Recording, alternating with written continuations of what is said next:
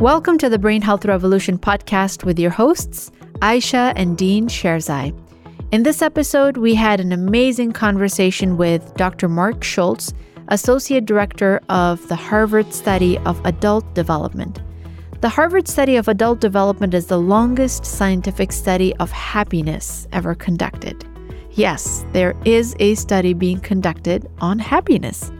Radical for its time in 1938, the first of its kind study is now in its 84th year, going strong with an 84% retention rate. In his new book, The Good Life, co authored by Dr. Robert Waldinger, Dr. Schulz explores the findings of the study so far and shares how we can proactively create happiness by focusing on what keeps us healthy rather than what makes us sick. By coupling Harvard case studies with the latest psychological research, Dr. Schulz illuminates the most common misconceptions about happiness, what social fitness is and how to exercise it, how to understand the influence of our childhood on our adult relationships, what we're likely getting wrong about achievement, and steps we can take if we want to live a good life. The Good Life will be out on January 10th 2023 in bookstores around the nation. We hope you enjoy this warm and wisdom packed conversation as much as we did. Thank you for joining us. Dr. Schulz, it's so wonderful to meet you and to have you on our podcast. Welcome. Thank you. Thank you so much for having me.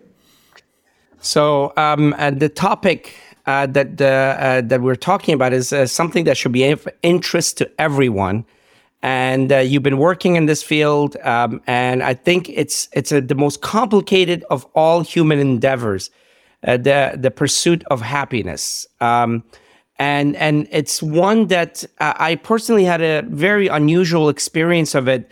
In uh, and and uh, in 2002, I was at NIH at, uh, doing research on um, neurodegenerative diseases. Lived in Bethesda, beautiful place, and then um, then uh, right afterwards, I was asked to go to Afghanistan um, by World Bank to do some assessment. My, I have some public health uh, background, and it was so amazing to me that in this most educated of cities in the world, the, one of the most affluent cities, there was more depression than in the rural Afghanistan where people were uh, in, in, pretty bad shape in 2002. Definitely. And that gives you a, a perspective of of where happiness might be coming from, but I don't want to give it, you know, expand beyond that. Before we go on, I want to kind of bring your background uh, and the research you're doing and this population that you're working on. I want to, I want, I want to let you kind of expand on that a little bit. Tell us a little bit about what you've been doing.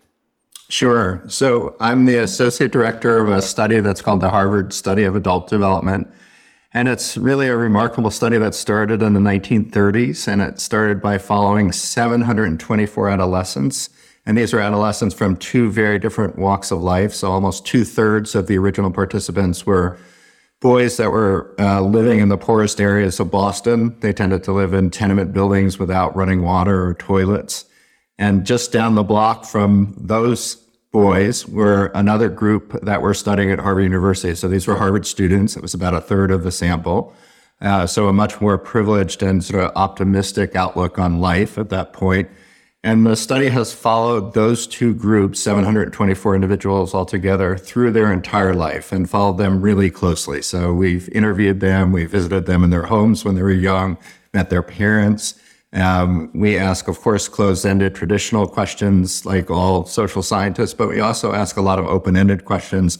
And as I've said, we've interviewed them over the years as well. More recently, we've gone to visit their homes, uh, observed them when they're talking to their loved ones, um, asked them about the relationships with their children who we're now studying. So we're studying the 1,300 daughters and sons of the original participants. So it's a remarkable study for how long it's lasted the original diversity of the uh, participants, um, and also the closeness with which we've followed them over the years. Yeah, amazing. Um, uh, the the questionnaires that you use, um, um, what are the questionnaires, and how often do you implement that? And all uh, that would be of of, uh, of uh, and would give us some insight. Sure. So over the course of the eight decades that we've followed these folks, On average, we've interviewed them every five to 10 years. Um, we've uh, sent them questionnaires to respond every two years or so. And the questionnaires, you know, the, the times have changed and the science has changed over the years as well. So the questionnaires were the standard sort of psychological questions that um, were asked at the time, but they've evolved. So we asked about the quality of their relationships with others. We asked about how they coped with challenges in their lives. We asked about the source of those challenges in their lives. And we asked, especially, we were interested in what the lived experience was. So we tried to sort of get inside their head, if you will, and, and understand what it was like to live for them and what the challenges and opportunities were like. Um, the questions have certainly changed over the years. So in the 1930s, they thought it might be worthwhile to measure the kind of physiognomy, the way the head was shaped, um, and that might predict certain things. And now we know that that's unlikely. Um, and more recently, we've introduced sort of modern scientific methods like brain scanning and um, assays of blood to determine things like epigenetic expression of genes and things like that. So the questions have changed over the years, but one of the other unique things and important things about the study is from its very beginning, it was a study about thriving. It wasn't a traditional medical study about pathology or disorder. It was really about trying to understand the ingredients uh, that, that helped humans thrive. And there were two very d- different groups of people, as I said, uh, but they're both thriving in certain ways. So the poor boys growing up in these neighborhoods in Boston had thrived in the sense that they had stayed out of trouble, unlike a lot of their peers that were growing up in these tough neighborhoods. So at the beginning of adolescence, they were doing okay. And the kids that had gone to Harvard obviously were thriving in a different way. But the study really focused on the factors that led to, again, human thriving and happiness, what we call a good life. We have a new book coming out called The Good Life. That's right. No, no, we we we want to highlight the book. uh, I think it's it's a um, critical topic to at least get insights on. Um, uh, my question also is: Did you collect any uh, uh audio uh, recordings? Did you collect any? Because to me, um, um given our tools that are that we will have uh, or have already, but but will, especially in the near future, mm-hmm. ability to analyze the audio and video uh, is is more than just what they say. It's the the intonations, the the vacillations. You could even detect certain emotional qualities within the voice, which we we we're very close to having that, and that's going to actually increase the quality and the inter-rater, all those variables that makes a yep a, a database more value, valuable over time. So yeah, yeah, I would love to know if that's been done. So again, 80 year study. So in the beginning, no, of course, that wasn't done, but the study did an interesting thing. It, it was driven by folks who were clinicians, had learned to work with people clinically, and they were really interested in what people had to say. So the notes from interviews are quite extensive, yeah. often including uh, verbatim quotes from participants. So when I go back into the study records, I can get a real feel for what this person may have been like as an adolescent from the interview. The notes are often, you know, 10 to 15 pages long from a 45 page, from a 45 minute interview.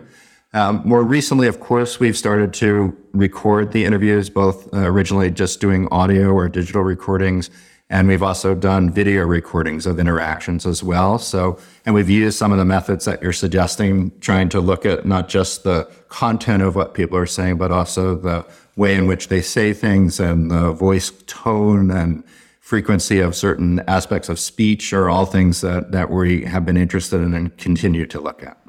Absolutely. It's, it's an interesting time with the data and uh, the the the science of large data that's uh, that's about to hit us, and it's going to give us so much more information. On for my own um, uh, interest, because we're I'm a, a behavioral neurologist and uh, and interested in cognition. Ayesha is a stroke neurologist and, and behavior as well.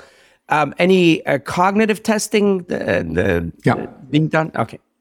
Yeah. So, of course, as our participants aged, as they got into their 70s and 80s and even 90s, as we followed them through the end of life, one of the things that we were interested in was their cognitive functioning and trying to look for signs of cognitive decline. So we used some standard neuropsychological batteries, testing their memory and some of their executive functioning. Wow. Um, and one of the things that got us exciting, because we're a study that's become known for seeing the importance of relationships in uh, in, in well-being, but also in, in physical well-being as well, in our health. Uh, so we found a pattern, for example, that participants in their 80s who were strongly connected to their partners. This is their intimate partners, showed less of a decline over a three and a half year period in their memory functioning.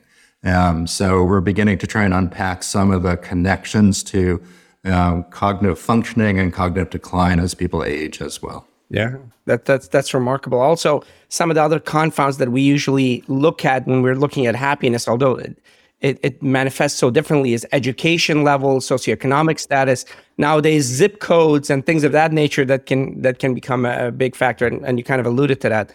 Um, so let's get into the content of what you found. Sorry, you wanted to say something?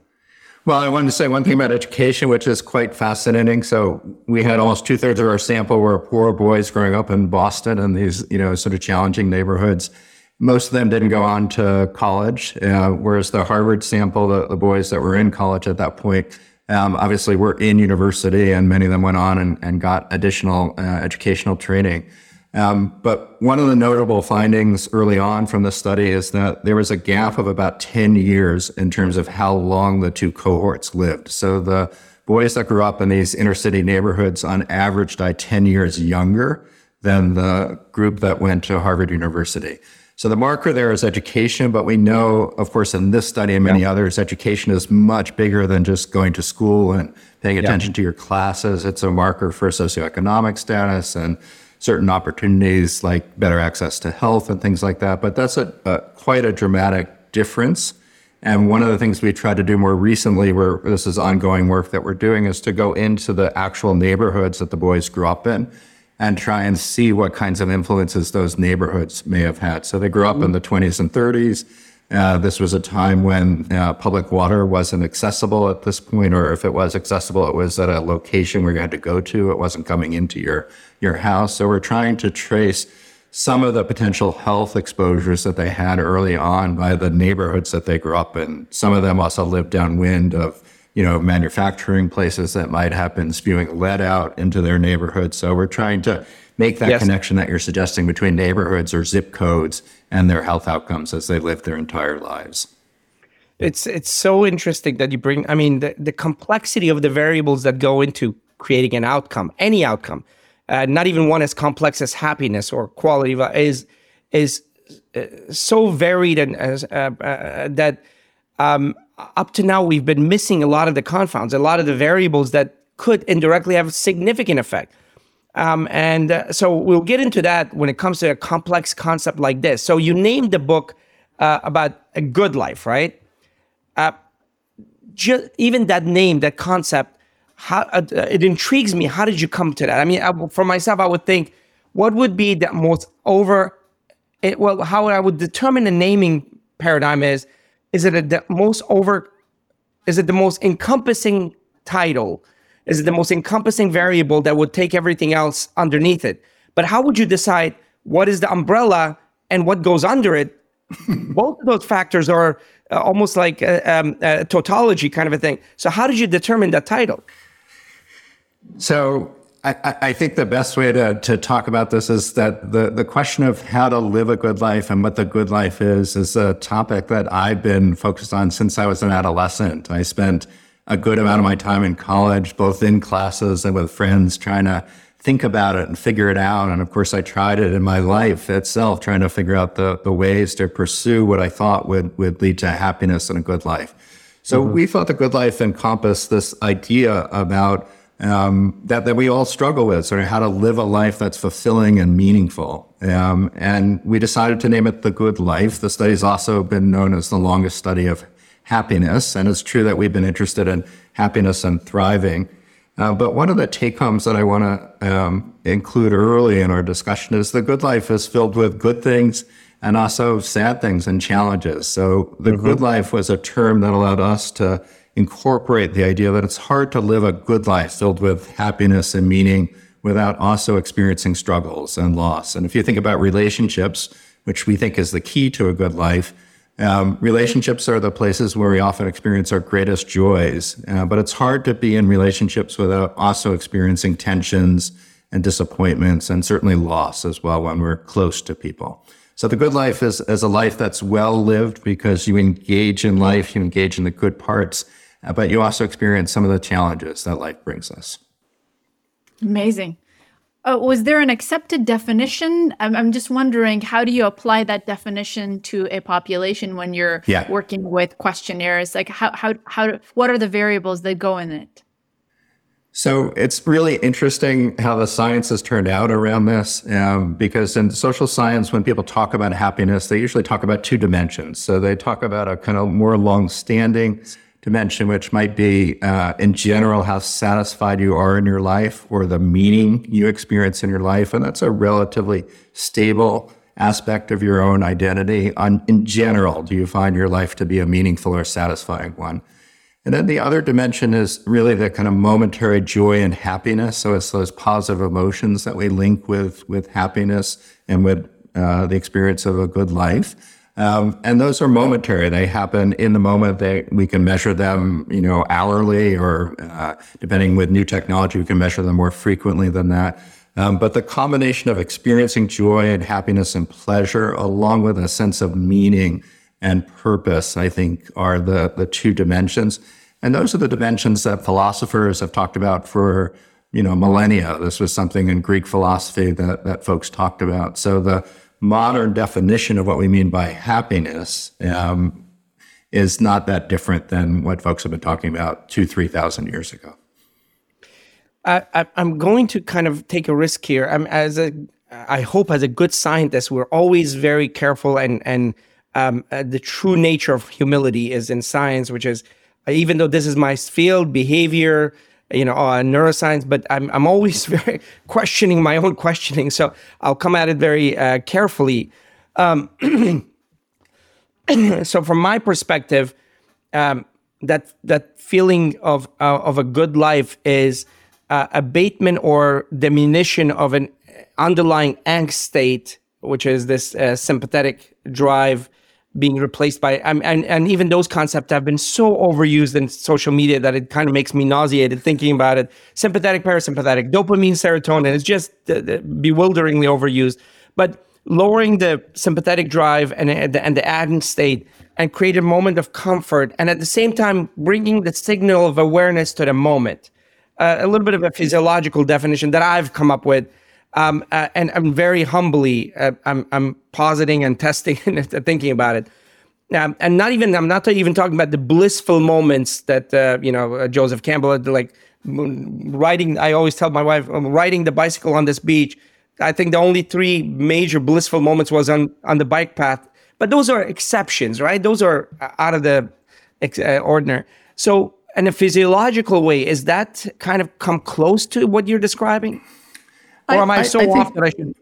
No, Yeah. no, no. I, I think it's a really thoughtful perspective. And, and, you know, we, we all have an idea because that's part of our kind of popular culture now about the importance of living in the moment. And the idea of living in the moment is that we're not aspiring for something different than the moment we're in. That's the important idea. We're not trying to compare this moment to something that may happen in the future. When I succeed, I'll earn this much money or something that happened in the past. You know, I'm not feeling the same as I did when I was younger. Uh, that takes us out of the moment. So I think this idea about conquering some of the angst or stress or anxiety that we all feel, being able to manage that at a level that we can appreciate what's happening to us in the moment. And those periods in which we feel that bliss or that joy, um, I think they're probably less rare than than you're suggesting. I would argue that they're less rare than you're suggesting. We can experience them when we're with people that we are fond of, that we care about, that we're connected with. If we pay attention to that connection, we're likely to experience more of those moments. But I like the idea of having to to manage some of the challenge emotions and some of the challenge stress that we experience in order to leave us open to open us to the experience of sort of joy and pleasure. The other thing I like about that definition is, so I suggested it's maybe more common than you were suggesting, but I don't think we at all want to um, uh, indicate that this is something that we experience all the time. That um, life is full of um, again of challenges and joys. Uh, there's a balance of that. Um, pursuing bliss in and of itself um, is not likely, we think, to lead to a good life. There are other ways to, to pursue this and to lead a good life. Yeah. Yeah. Uh, I, now I have to think about why I'm experiencing bliss so so infrequently, but but I'm feeling a lot of joy. yeah. You're being judgmental. I, am I'm feeling guilty right now. No, no. Well, I maybe I, you have a high standard. That that may be yeah, part of no, it, right? That yeah. Yes, yes, yes. And what I meant yeah. by bliss was this moment. I, I don't mean any out of body experience kind of a thing, yeah. but really a, a, an exalted, higher level of experience. But but experiencing high level joy is definitely something. Now I'm being, being defensive. Dr. Schulz, I am happy. I promise you. Good. no, no, but but but that's beautiful. So, uh, having said that, uh, I don't be, without putting out the final product. What did you find in general? And and and I would love to kind of this uh, disentangle this amazing 80 year year story. I'm curious to know yeah. that too. Right. Right, right. So when you do a study for 80 years, there are hundreds and hundreds of findings. But when yeah. we zoom out a little bit and we kind of look at the signal here, uh, mm-hmm. that's the most common predictor. What we found is it's relationships that shape your health and your psychological well-being. It's the best predictor in our study. And in fact, in many studies. So, uh, one of the things that's really important when you do science, and both of you do such a good job of this in your work, is to look beyond one study. So our study is interesting. It's one of the only studies to follow people for that length of time and with the focus that we have. But it's also a unique study. It's a group of people that were born in the 30s. Initially, the sample was all boys or men. Uh, so it's really important to look beyond one study to look at whether the signal that's coming from this study is similar to the signal that you're getting from other studies. It's what we call replication, of course. Mm-hmm, mm-hmm. So when we look across studies, it's extraordinary the amount of research now that finds the importance of human connection for both positive well being and the absence of connection, what we now call loneliness, as a risk factor for physical health and for early or premature death. Uh, so the things that we were finding in our study, and I'm happy to talk about more details, yes, have been that, confirmed by other studies, is the exciting part.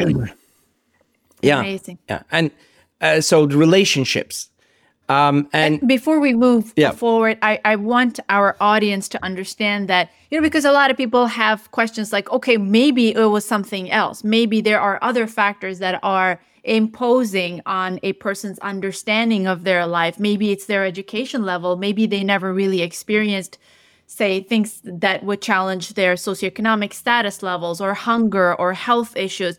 But in a in a scientific study, most of these factors are accounted for. So, you know, all of these factors are adjusted for. And so that's the finding. I just wanted to kind of introduce that topic because mm-hmm. it is a scientific study at the end of the day, and all of these factors are adjusted for. Correct, Dr. Schulz? Exactly, exactly. And and I'll give you just one example of one of our findings, but again, there are many that point to the importance of relationships. So if we look at midlife in their 50s at what predicts uh, a healthy kind of period in their 80s. We looked at folks again in their 80s and we looked at if they were still alive, if they were alive, how well they were functioning physically, and if they were happy. And the folks who were doing the best in their 80s, it wasn't their cholesterol level that predicted their health in their 80s. It was the quality of their relationships, in this case with their partner. So their intimate partner predicted that. Um, I already talked about this finding where the, the connection that one has in their 80s to one's partner help predict cognitive health three and a half years later. So all of these uh, findings are controlling very carefully, as Ayesha suggests, for other factors like socioeconomic status and um, physical health. When we're looking at cognitive health, we look very carefully trying to isolate these factors. But equally important, they're replicated. These are findings that, that are common in other studies when we look and we gather the data if you look at meta analyses that integrate hundreds of studies now, mm-hmm. we find the power of relationships in shaping physical health. Amazing. Amazing. Incredible. Um, uh, the, the, the variable that kind of intrigued me because the two of us work, I mean, it's almost like continuous uh, work from morning till night on the same uh, topic, which is uh, neuro. Um, what were the elements as far as relationship was concerned as that that, that determined uh, the the cognitive resiliency over time. Yeah. Oh, I want to say one thing for your listeners that when I talk about relationships, I'm talking about a variety of relationships. Yeah. So we're talking about intimate relationships, uh, friendships, uh, relationships with your relatives, with your kids, with your parents. That uh, the finding isn't restricted to one type of relationship. Mm-hmm. When we kind of unpack it, what becomes clear is that relationships give us so many things. They serve so many functions that it's hard to get that from one relationship. But the mm-hmm. finding that I was talking about in terms of cognitive health is about an intimate relationship. So what we did is we interviewed folks in their 80s. Uh, this is one of those times that we recorded the interview. And we asked them a little bit about uh, their relationship with their partner, and particularly how much they were able to depend on their partner for assistance, or how much they seemed to fear that, how much they were thinking about uh, their own physical decline and their ability to provide and help their partner. So these are folks in their 80s. Mm-hmm. Um, and we came up with a rating of security of attachment. So attachment is an idea that begins with early infancy about how much a child can depend on a caretaker for safety and security. A, a secure base is the language that folks in attachment use. And we had an idea, but it hadn't been studied, that in your 80s, it's really beneficial to have a secure base too, that with the potential decline in health, the imminent risk perhaps of dying, of losing your partner, that having a secure uh, base again became quite powerful. So we used this interview to assess their security of attachment. And we did it not just by what they told us, but also how believable the story they told us. So we asked them to give us, for example, five adjectives that describe their relationship with their partner. And if they said something like loving, we said, could you give us an example of what you mean by loving? And part of what we were looking at as we listened to their narrative unfold was how believable that narrative was. And if they said, you just have to believe me, it's loving, we didn't believe them. We're psychologists, yeah. so we didn't believe them. Uh, if they give us examples of how they were loving, you know, my partner is always kind. My partner helps me figure out what I need to do during the day, helps me think about what's most important in my life. We said, great. It sounds like that really is a loving relationship. And the security of that relationship predicted how strong people's memory was three and a half years later. This was more true for women than for men, uh, but this link with cognitive health was quite intriguing. And there's a lot of more recent research trying to understand and unpack the role that uh, connections and social engagement might play with keeping our brains sort of fresh and, and uh, healthy as we age. And so this was a finding that intrigued us. The mechanism isn't exactly clear to us, uh, but the signal was very clear that those who are more strongly attached preserved more of their memory functioning three and a half years later. Not to, yeah, not to throw a wrench in, uh, I'm already thinking as, as a scientist uh, of the negative confound. For example, if somebody wasn't able to produce a believable uh, story, it might have been a signs of early cognitive decline oh. that Absolutely. actually pre- presaged uh, future. But but I'm I'm I'm I'm not trying. Yeah, interesting. Absolutely. So there are a number. This is again why we always look to other research to you know to replicate the finding and see that there's a signal. Um, but there is other research talking about you know when we're in connection with others when we engage regularly. And you have to think about people in their 80s and 90s who may have, uh, they may be more isolated. There may be fewer opportunities to exercise that part of our social brain. That there's something about being in a strong connection that may exercise parts of the brain. We think this is a potential mechanism that's worthy of looking into. Um, that may have some benefits for health. There, there are all sorts of other mechanisms that could be at work here that have to do with you know healthy behaviors of people who are in more secure attachment. Um, the verbal and linguistic patterns that you're talking about, I think, are also important to look at. Um, yeah. But an intriguing finding that we're eager to see more people uh, look at. No, just to expand on this concept, uh, we we just shared a concept yesterday about environment um, or the um, an enriched environment, an enriched for cognitive reserve. Yeah, yep. co- and and there's nothing more enriching than the conversations that you have regularly with your partner. We've seen exactly. often partnerships that have been there for 40, 50 years, but there's not much exchange. Um, and, and, but that exchange is a, an incredible, consistent, ever present signal creating cognitive reserve creating process, mm-hmm. uh, which, which, is probably more powerful than anything else we speak about, which is nutrition and exercise. So even though sometimes you feel like your brain is being fried with your partner, I'm not talking about you. It's actually a good thing. it's a good thing. Your brain is actually getting a lot of exercise. I don't know how we should take that, but yes, yes, but yeah. No, I love, I love that. I, I love this idea though, and that, that's the mechanism that we have in mind that I think is worthy of looking at some more. So um, it's the kinds of things that my partner may give me, but also in listening to my partner, I have to exercise my brain in certain ways. I have to try and put myself in her shoes. What, what, what is she trying to tell me? Why is this important to her? I have to do things. In good relationships, we do this maybe naturally or we learn to do it. Uh, but I have to do things that require tremendous cognitive activities about perspective taking and uh, trying to understand things on the fly, right? It's not like reading a book where you can put it down and come back to it later. When you're talking to your partner in real time, there's a, a, cognitive demand that is quite significant. So I love this idea that you're you're putting forth, and that's the idea that we had in our head too. That might be one of the potential mechanisms that are at play. I, I, no, I, I, mean even soft concepts uh, like uh, respect in a relationship. Respect in a relationship means that you're attending to a higher number of signals as mm-hmm. opposed to just passing them off as as noise or and reflex loops or and in computer science they call it macro or habit uh, thoughts and when you go when you when you're having a respect for a relationship, okay, it's great as far as the social structure, but as far as cognitive, that means you have to be in a higher state of awareness, higher signal detection mechanism, and then therefore you have to process it more, which means that your tacit uh, default state is a higher level of cognitive activity. Oh, that's pretty beautiful. That is really cool. Yeah. Thank you. You're welcome.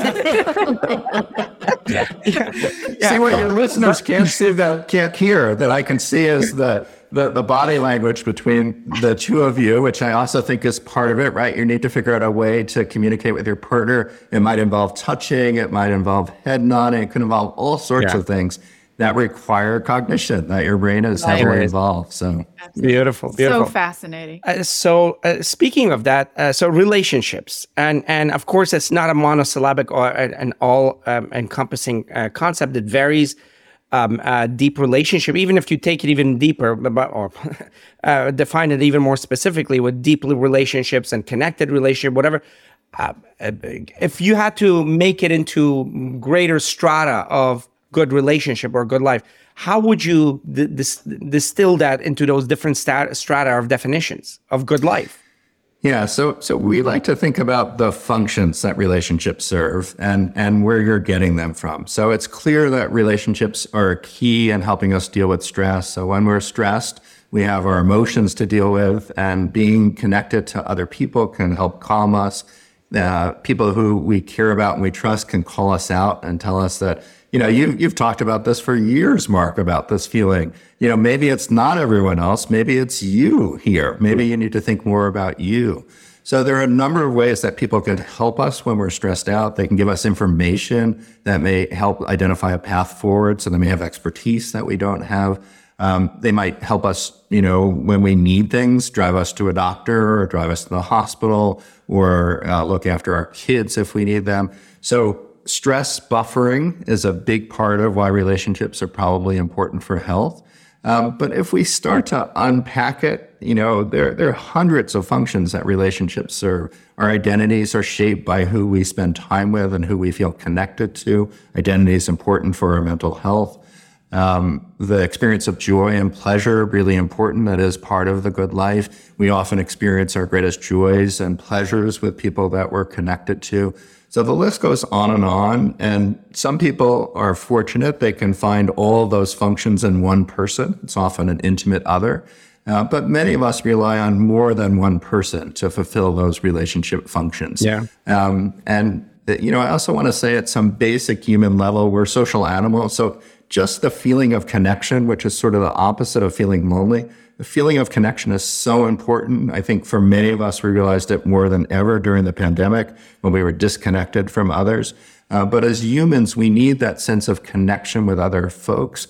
And that's part of what relationships give us. Clearly, if we look at our evolutionary past, we were social animals. That was the way we survived. We protected ourselves. We built, you know, uh, safety and we found food uh, with numbers with other people. Uh, so this is a, a, part of our past. And in modern culture, one of the biggest threats to our physical and our mental health is a sense of isolation or loneliness.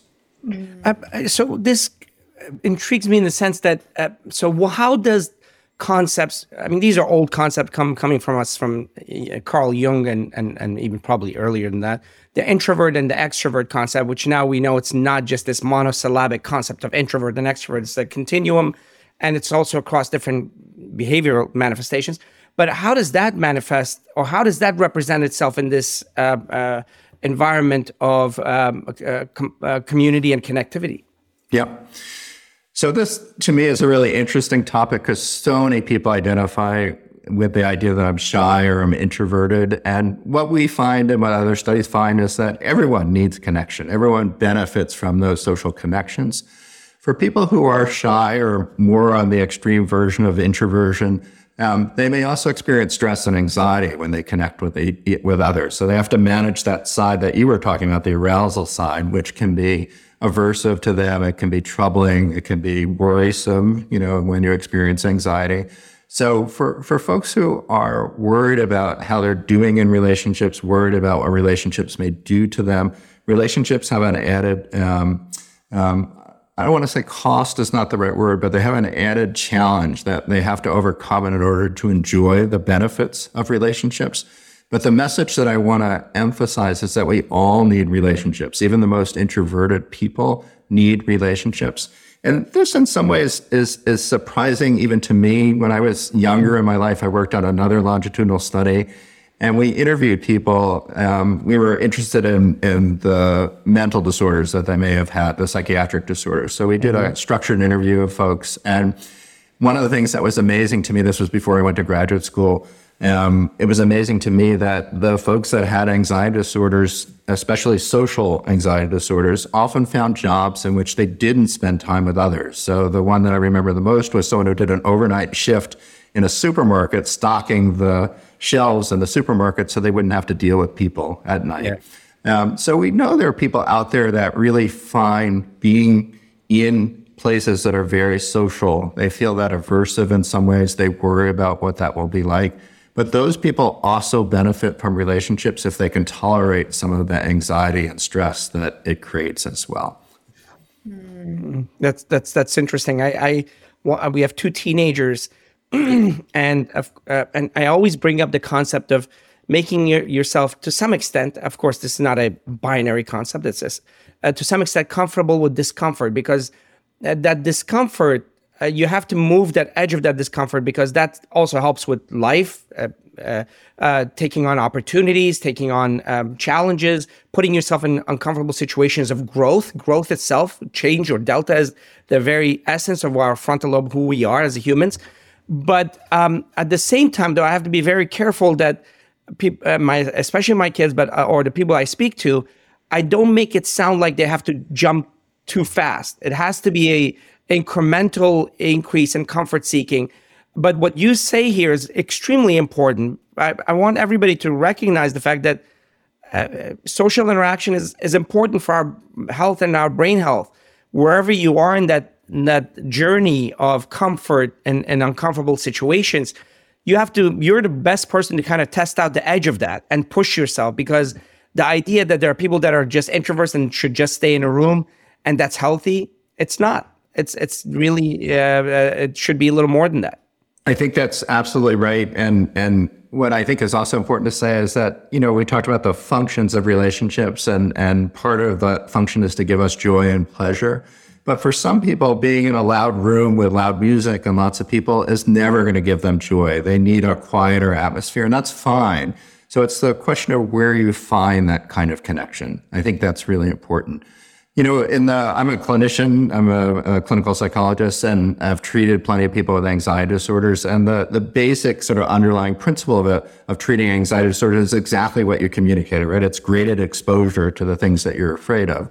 Yeah. Um, but all of us actually, we, we talk in our in our book, The Good Life, we talk about um, the idea of social fitness. So all of us benefit from attentive and intentional action around our, our kind of social connection. So what are we good at? What do we need to practice more? What do we need help from a friend or a partner to help us through? How can we improve our social connections? And the, the idea that somehow we'll be good at things socially without practice, I think is problematic, that all of us need to work on our social fitness in ways that we can maximize the benefits of social connection. Uh, absolutely. I love that phrase, social fitness. Social fitness, absolutely. so appropriate. Uh, I, I tell my kids, I mean, now we give public talks by by the dozens in a week and and it's uh, it's just they, they feel like it was it just came natural to us and i tell them even in medical school if i had a, i had to speak in public I, I, I describe to them the physical state that I was going through so that they know they can see it, they can mirror it, and they know that they, there's a way out of it. Uh, the the heart rate, the, the, I had to actually clench my thumbs and cause some discomfort so that that would take. And and it is a journey. It's a, sm- slow journey, um, but but uh, it's a journey that can be um, um, that that can be had in slow incremental uh, changes. Now, did you see um, this def- description of the good life. I'm going to stick with that. Um, different in different cultures and different populations.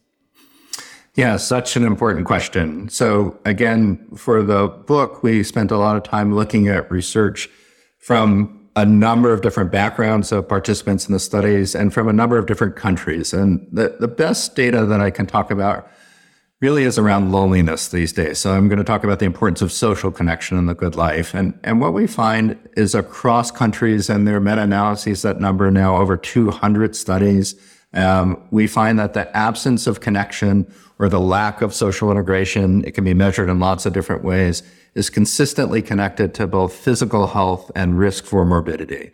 Um, so really important, uh, risk for mortality, excuse me. So really important idea. Um, that seems to be true across culture. There's also a, a, very famous study by House and colleagues that was published in Science years ago that to me is a, a very important study. It looks at um, risk for death at any age, and it's from very divergent um, samples that they studied. So one sample was in Eastern Finland Finland is an incredibly homogenous country, all Caucasian. Um, Finland actually has a very complicated heritage, but but white as we define it in in sort of modern culture.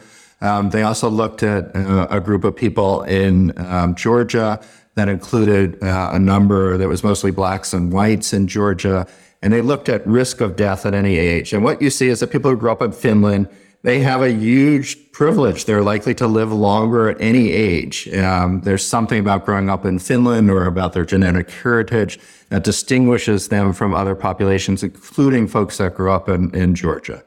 Um, however, if you look at, you, you change what you're focusing on your study, if you look at social integration and risk of death at any age, what you find is a positive relationship between um, or I should say, a negative relationship between the lack of social integration and the risk of dying. That the less socially integrated you are, the higher your risk of dying at any age.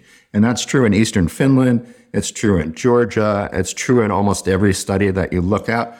And the slope, the, the nature of that relationship is pretty similar. It's a pretty powerful relationship. So, to us, that suggests a signal that may transcend some cultural uh, values and some ethnic differences that we have.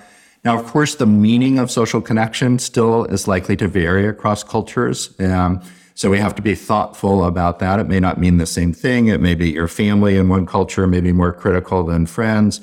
Um, but in your culture, if you're able to talk about feeling more socially connected, it appears that that insulates you from some of the risks of dying, hmm. which is very Remarkable. powerful. You know, uh, so that that seems to be a common signal uh, across uh, across different uh, communities. And and I see I that as well. Go ahead. Yeah, I was just going to say, if I can give one other example from our study, if you remember the two cohorts in the study grew up in very different circumstances, right? They didn't live geographically, yeah. they lived in very close proximity. These were neighborhoods in Boston, uh, but very different circumstances. And they also lived, as we talked about, the kids that grew up in these poor neighborhoods lived on average 10 years uh, less than the folks that went to Harvard University. But if we look at the relationship between social variables like relationship satisfaction or the number of friends that you have and the outcomes that we look at, we see almost the identical relationships across those two cohorts. And that's another sign that at some basic level, social connections transcend some of the cultural differences and some of the bigger differences that we have. Mm-hmm. Amazing. Um, so I hear a couple of words that could potentially be synonymous um, a purposeful life, a meaningful life, a good life. Is there any difference between, say, a good life and a meaningful life? Yeah, it's a great question. Um, and what I would say is a good life is the bigger idea. So the good life might include a meaningful life or a sense of purpose, right? A sense of purpose keeps us going, gets us out of bed in the morning. Uh, having a, a, having a life that has meaning is related to a sense of purpose, but a good life is about more than that. To us, a good life is about engaging in the world, um, taking a chance with connections with others, not shying away from them, leaning into the challenges that we have, not trying to deny them or to, to kind of ignore them. So a good life is, is a life that may have meaning and purpose, but it's got more than that. It's about engagement with others in particular. Uh, so it's the opportunity to experience those good things that happen in relationships, but also accept and embrace some of the challenges that happen as well. When we love someone deeply, um, it's likely that we'll experience loss and, and disappointment as well. Uh, even in close, good relationships, that's true. I, have heard this from you a couple of times. I want to kind of uh, bring it to the surface. Um, a, a, good life includes challenges as well. Yep. And and is that because of the challenges themselves, which I doubt, but I'm, I'm kind of setting my the question up, or is it that we need contrast to come to the surface of awareness? Um, yeah. So I, I, there are probably two ways to answer it. One is the the kind of psychological. One may be a kind of philosophical way.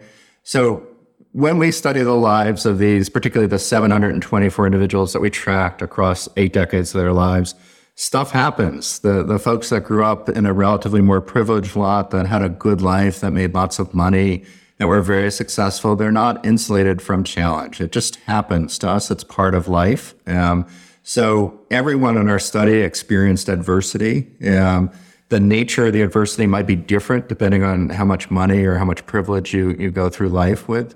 Um, but but life contains challenge, and I think that's just a truism that our research confirms what philosophers and, and sort of wise religious elders have talked about forever. The challenge is part of life. Um, this idea that it highlights the good stuff, I think, is partly one of the ways that we cope with those challenges. So certainly knowing what it's like not to have something or knowing what it's like to have the threat of something that's important to you being taken away makes that thing seem more important. So I think we do see this sort of accumulation of wisdom that, that people acquire yeah. partly through dealing with challenges and dealing with adversity. Of course, it has to be this graded challenge as well. Adversity can overwhelm us and crush us. But if we're fortunate enough to have resources and connections when we encounter adversity, there are often ways that we can grow. And one of those may be a kind of perspective that I would call a, a kind of wisdom that life can be different than it is right now. Um, one of the things we talk a lot about in the book are the social messages that we get about the good life. So the, that conversation is very different than the one we've had, right? The social messages are fame is really important, monetary success is critical, achievement is critical. Um, and that's very different than, you know, the kind of wisdom traditions have been telling us for years about the importance of connection and meaning in our life. So mm-hmm. our research suggests that, you know, earning another whatever amount of money it is that you hope to earn isn't going to insulate you from most of life's challenges. The the fact is, and it's a sad, you know, kind of pessimistic um, view. The the fact is, we live a limited lifespan. We're going to die. The people that we care about also live that limited lifespan, and things happen to us that are sad and challenging. So one of the goals in in to live a good life is really being able to meet those challenges, to recognize that challenges give us the opportunity to grow and to learn new things. Uh, but challenges are an inevitable part of our life. Mm, fantastic. Uh, this next question I have, sorry, I'm, I'm, I'm, kind of, this is the subject that interests me quite no, a bit. So today I'm speaking a little more, is um, the the idea of, of, of change uh, or our, our capacity to change. But, but before that, I want to uh, speak about the language that occupies the halls of our mind. Um, that also matters. That's actually from another Harvard study. Yeah. Uh, the language that um, that we we uh, translate through, the language that we transcribe through, the, it, it, it, matters quite a bit. Um, and and part of that, and, and the old tradition that was kind of given to us, whether it was through the church, through religious organizations, through our family tradition, and all of that, which kind of mitigated the negative because you had the totality of connection to the greater purpose, the greater com- community element. Yep. But in today's world, where we're all TikTok driven, you know, 30 seconds, 60 seconds, where does that language, and, and I worry about that. I'm actually a big fan of TikTok, and that's a completely separate talk. but yeah, it's a, it's about information dissemination, uh, good or bad. But it's about um, where does that language that occupy our brain come from, and what can we do about it? Because to me, it's very important. Yeah, I mean, I think this is a profound question, you know, big, big question. And and what I would say is that I'm going to enlarge it beyond TikTok. That you know, that technologies that we have at our disposal today, especially in terms of social media and the kind of virtual connections, can be an extraordinary, powerful, and healthy tool. They they keep they kept us connected during the pandemic. They allow people who live in places where they feel quite isolated or feel very different than the people that live geographically close to connect with people that are like them but further away. So there's incredible healthy power to these new technologies. But they also come with challenges. And part of the challenge is that they're voices that are almost ubiquitous in the heads, particularly of young people. The amount of time people are spending on screens in the United States is extraordinary. I think on average, it's about 11 hours a day. Uh, and that means many, many messages coming at people that weren't as accessible 20, 30 years ago when people were relying only on TV or only on newspapers uh, and, and on their families, of course. So I think that presents all sorts of challenges. And you're talking about both the, the, the messages that come from those traditional sources, and I think also the source of connection that that provided as well. And these technologies have put up obstacles to some of those connections. So families feel yeah. fractured because it's not just the kids, the parents are often on the phone and distracted as well, that they're not able to put away these distractions in the modern world. They're pushed at us at a rate that's quite unusual. So this is something I do think about. It's something that we're researching with the current, the, so we're studying the kids of the original study participants, 1,300 uh, daughters and sons and one of the things we're interested in is sort of where they came of age on the digital divide and how that influences their interactions with others. So I'm going to make this concrete by thinking about what the pandemic may have done for young people over the last three years. Uh, virtual schooling, incredibly important in some ways. It maintains some connections, but also a huge cost to have all of your connections virtual. Um, that in the world, if we want to have intimate connections, if we want to solve in real time a challenge that we have with a friend, texting is very difficult as a medium to do that and doesn't involve the same kinds of on, you know, in real time um, regulation of emotions, regulation of our cognition, the challenges that are involved in, in real time relationships. And we have a group of a generation of people that grew up both with this social media and technology uses uh, that encourage virtual connections and who lacked a lot of social connections during the pandemic. Those are folks that are coming into college. I'm a university teacher. I see these students not knowing what to do. You know, at the beginning of class, do I talk to someone or do I look at my phone? do I stare at my notebook? Right? We're just out of practice, all of us. And, you know, my contemporaries have the same challenges when we're trying to figure out is it okay to be together now? Uh, what does that mean? Be together? You know, do we get to hug people that we care about still, or do we still need to be careful? So the pandemic combined with this sort of revolutionary change in technology and social media, really interesting questions that I think social scientists need to pay attention to about what impact it has. And I'm particularly worried about what impact it has with our real time ability to deal with conflict, to deal with emotions that get raised when we have differences with others, both in intimate connections and in differences that come up with people that we're not particularly close to, but it's important to get along with. Amazing. Wonderful. And I think, um, you know, thanks to the study, which is an ongoing study, I think um, we will learn so much more. And I'm, I'm pretty sure that the data is being collected as we speak. I mean, it is continuing and exactly. pre-pandemic and a post-pandemic data collection and comparison, bringing in newer generation and comparing them to how they assimilate information, how they, mm-hmm. you know, uh, relate to others compared to people in, you know, in the 1930s. So it's fantastic. If you could give us an idea of what the next steps are for the Harvard study, that would be great. Yeah, so I, I think we're really kind of doubling down on social connection and trying to understand it. And this idea that I just talked about, about when people grew up were they uh, familiar during their growing up period with social media? Was that part of the way that they communicated with friends or not? So we have in this second generation, we have folks that were born similar in age to me. They didn't grow up with uh, with cell phones. They didn't grow up with the internet and social media. And then we have folks who are younger and grew up with these kinds of tools, and we're interested particularly in some of their more intimate connections with friends, with family members, how they engage socially and how they deal with emotions in that context, whether there's a kind of long term impact of that. So we, have also done some research recently in which we looked at um, the power of virtual interactions. And one of the things we found, maybe not surprising to most people, is that in-person interactions have there's more heat there are stronger emotions that are aroused in real-time in-person interactions than in texting interactions uh, telephone interactions or even video mediated interactions. And that emotion isn't going to go away right? We, we, we that's a part of who we are as humans.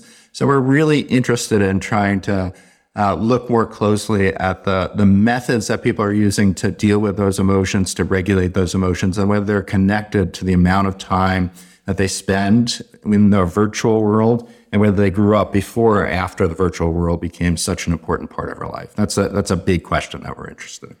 Beautiful. Wow. Beautiful. Beautiful. Well, um, we, uh, this is truly, uh, uh, I really truly mean this. Uh, we, I could speak with you about this concept for hours and and all the different nuances. And we'll definitely, hopefully, get to talk to you again uh, about different elements of this. I want everybody to go get the book, The Good Life. Um, I think it's such an important concept. It's science based. It's not another. Uh, f- uh, you know, fluff uh, piece that uh, people are writing from their opinions and then putting some references around. It's the longest study on on on human flourishing and and uh, and I love the the way that you approach it. I think it's such an important concept for people to kind of get a little more um, in depth idea about. So we we love it. Absolutely. So the Good Life is going to be published or come out in January 10th of next year. So it's right around the corner. And uh, Dr. Schulz, where can where can people find out more about you? Is there is there any way they can learn more about your work?